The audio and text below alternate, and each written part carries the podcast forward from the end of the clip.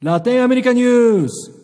メキシコでついに始まる新型コロナのワクチン接種。政府がワクチン接種カレンダーを発表。はい、第16回ラテンアメリカニュースです。メキシコ在住で映像制作をしている加山と言います。普段はドキュメンタリーやニュースなどのテレビ番組などを作っています。えー、今日のニュースなんですけれども、えー、ついにえー、メキシコで今後のワクチンの接種計画が、えー、昨日12月8日に発表されました。えー、急な発表だったんですけれども、えー、現在はこのワクチン接種計画、まあワクチン接種カレンダーの話題で、えっ、と、持ちきりとなっています。えっ、と、今回の、えっ、と、まずメキシコのワクチン接種計画の概要です。えメキシコでは接種するグループが、えっ、と、5つに分けて発表されました。で、この5つのグループを順番にワクチン接種していくということが計画の内容です。まず1つ目のグループなんですけれども、1つ目のグループは医療従事者の人々のグループですね。まあ、お医者さんや看護婦の方々などです。こちらの方々への接種が、予定では、えっと、12月の3週目、今月12月の中旬から行われる予定になっています。今月開始のワクチンはですね、えー、まず12万5千個のファイザー社が開発したワクチンとなり、えー、この最初のグループの人たちは97万5千人になると言われており、えー、この第一グループの接種は、えー、今月の中旬から2月までに行われる予定です。えー、12月中に、えっと、最初に12万5千個のファイザー社のワクチンが届くんですけれども、えっと、それ以降にも届いて、えっと、12月中には25万のワクチンが供給される予定になっています。で、二つ目のグループは基礎疾患のある方々、まあ、糖尿病であるとか、心臓疾患であるとか、そういった方々と60歳以上の方々のグループになります。で、こちらが来年2021年の2月から4月の間に行われます。で、三つ目のグループが、えー、50代の方々、え、来年2021年の4月から5月の間で行われます。で、四つ目が40代の方々。こちらも来年2021年の5月から6月の間に行われます。そして最後のグループが、えっ、と、残りの世代の方々、つまり30代以下の方々ですね。で、こちらが来年2021年の6月から再来年2022年の3月までにかけて行われるということで発表されました。えー、ちょっと長くなりましたが、こうして全世代をいつまでに接種させるかという予定がついにちょっと昨日ですね、まあ、政府の方から発表されまして、で、現時点では全ての地域を見ておりませんが、えっ、ー、と、世界的に、えー、こういった、えっ、ー、と、詳細を発表しているニュースは、えっ、と、初めて私自身は、え見ました。それがちょっとまあ自分が住んでいるメキシコで発表されたっていうことで、えっ、と、少し、え驚きを持って、えっ、と、このニュースを受け止めました。えもちろんこの計画通りに行けばっていうことなんですけれども、少なくとも例えばですけど、40代までの方々というのは来年の中頃まで、まあ6月までにですね、えー、接種を終えるという道筋が見えたことになります。まあ本日時点で、まだ日本においてはこうした接種計画の発表っていうには至っておりませんので、まあ今回メキシコ政府が発表したこのスピード感っていうのがちょっとお伝えできるかなと思っております。で、ワクチンの内訳というのも発表されております。えー、イギリスに本社を置きますアストロゼネカ社の開発のワクチンが7700万。えー、米国のファイザー社、えー、開発のワクチンが3400万。中国のカンシノ社開発のワクチンが3500万。で、それ以外にロシアのガマレア社開発のワクチンなどが、えー、あるということで言われております。ちなみに、アストラゼネカ社のワクチンはメキシコで生産される予定となっております。えー、こちらのワクチンの内訳は、えっ、ー、と、 Duke University という大学のですね、 Global Health Innovation Center 発表の数字によるものです。えー、で、こちら政府からも発表になったんですけど、ワクチン接種は全国民、まあ、メキシコ国民が1億2700万人に対して、えっと、無料で提供されるということです。でですね、まだこちら、えっと、メキシコの保健当局の認可を待っている状態となっておりまして、で、こちら認可が取れ次第、えー、で、そしてワクチンが届き次第ということで接種が開始されるということです。えー、今日も、えっと、こちらのニュース、えたくさん報道されていたんですけれども、世論調査の結果などでは、えっと、メキシコ国民の55%の人が、まあ、すぐには接種したくないということも回答していて、まあ、安全性が確認できる経過を見てから接種したいという人がやはりメキシコでも多く見られております。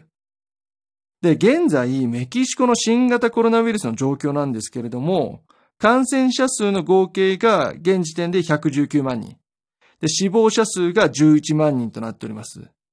えー、だから簡単に計算してしまうと、えっ、ー、と、感染者の合計と死亡者数を見ると約1割の方、感染された方の1割の方が亡くなられているということになっております。で、毎日のニュースではメキシコも感染者数に関しては以前に比べて増加傾向にあってですね、まあ、日本も最近、えー、12月に向けて非常に感染が拡大しているっていうニュースが連日報道されていると思いますが、えー、メキシコでも同じように感染が拡大していて、えー、12月に入ってから1万人、1日あたり感染者数が1万人を超す日というのが、えー、目立つようになっています。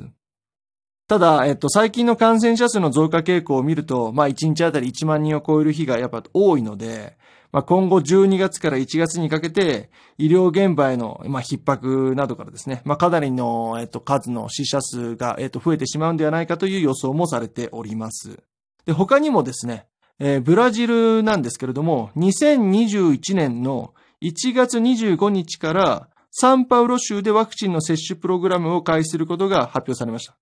ただ、えっと、ブラジルの場合は、そのワクチンが、えっと、中国のシノバック開発のもので、で、こちらはメキシコと同じなんですけれども、ワクチン自体がまだ認可を得ていない状態で、えー、発表されたということで、えっ、とですね、まだちょっと、えー、見通しがですね、まあ、完全に透明になってないというような感じありますね。もちろんこれはメキシコも同じで、えー、まだメキシコの保健当局のですね、認可が下りておりませんので、まあ、こちらを待ってから、この計画に沿って進んでいくということになると思います。で、こちら今回のニュースを受けてなんですけれども、えー、まずですね、えっ、ー、と、現在のメキシコの状況を鑑みるに、やっぱり今年2020年新型コロナウイルスで、まあ、たくさんの被害が出ている国の一つと言ってもちろん過言ではないと思います。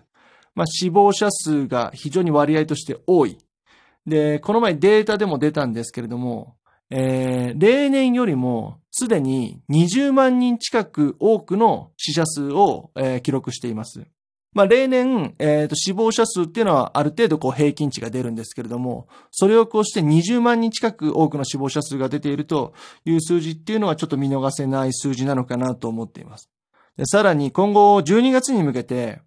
えー、メキシコは非常に大きなイベントというのを2つほど控えておりまして、1つが、えー、聖母グアダルーペの日というのが12月12日にありまして、で、これはですね、メキシコで数百万単位の、えー、人たちがですね、まあ、聖地、まあ、メキシコシティにある、えー、教会に向かってですね、えー、巡礼をされるという日があります。で、もちろんこれはもう毎年決まっている行事ですので、えー、政府もですね、えー、10日から13日までその教会を閉める、え閉鎖するということは決定しているんですけれども、まあ、信仰心の強いメキシコの国の人たちが、えっ、ー、と、どういった形で集まったり、まあ、すでに現在ですね、そのバシリカ教会に、え、多くの人が、えっ、と、来られているという、ことにもなっておりますんで、え、今後それがどういうふうな感染拡大になるのか。あともう一つ大切なのが、えっと、クリスマスですね。12月24、25のですね。これはですね、キリスト教を信仰されている国であれば、えー、非常にこう家族の集まりとしてもすごく大切な日ですので、まあ、これに向けて、えーと、さらに感染が拡大するんではないかという懸念が非常に広がっていて、で、12月を超えた後にですね、非常に大きな感染になったということで、えー、まあ、医療現場の逼迫であるとか、まあ、感染者数の増大、えー、などがですね、すごく懸念された状態になっています。えー、もちろん、えー、今回政府が発表した計画っていうことに対して、まあ実際にこの通りに行くのかなと。例えば認可が下りないとか、例えば、えっと、副作用が出たりとか、生産が遅れたりとか、いろんなこと、いろんな要因で計画自体が変更になる可能性っていうのは、もちろん多々あるなということは、えっと、思います。なんですけれども、もちろん初めての感染症に対して作られた初めてのワクチンであるので、それも踏まえた上で、こうした発表をしたことで、期待できる効果っていうのが一つあるように思います。でそれは何かというと、このワクチン接種のカレンダーが発表されたことで、人々の行動への変化っていうのを期待しているというようなことがあるんではないかなと考えています。先ほど述べたように、12月に非常に多くの人手が出るということが予想されているメキシコになっていますんで、このワクチンの接種計画が、もう来年の、えー、まあ来年というか、今年の12月から医療従事者には行うということを発表する。で、一般の人々も、まあ、年代別に高齢者の方々から2ヶ月おきにどんどんどんどん接種していくっていうことを発表することで、ある程度、12月のですね、例えばですけど、このイベントに対して、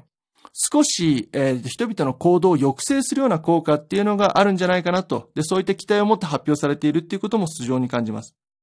で、その人々の行動の変化というのは、やはりこういった計画をしっかりまず発表することで、で、それがたとえいろんな要因があって、その通りにいかない可能性があったとしても、まずその計画が少しでもまず見えたと。いうことで、じゃあ例えばじゃあ自分はその12月にじゃあ今回行くのをやめようかなと思ったりする人が出てくることも考えられますし、基本的には、えー、将来的にはワクチンの接種の可能性があるっていうことがもう示されたので、でそれを踏まえた上で今後の行動につながってくるということが言えると思います。まあ今回はですね、えっ、ー、とニュースとしては以上になります。えー、今後もですね、引き続きワクチンの話はしていきたいなと思っています。えー、他にもラテンアメリカの他の国でのワクチン接種の状況はどうなるのかであるとか、ワクチンをめぐって中南米で存在感を高めている中国やロシア、そういったこともお話しできればなと思っております。えー、今回はお聞きいただきありがとうございました。もし気に入っていただけましたら登録フォローお願いします。いいねも押してもらえると励みになります。質問や取り上げてほしいテーマなどありましたら、ラジオトークのプロフィールからメッセージお気軽にお送りください。また次回もよろしくお願いいたします。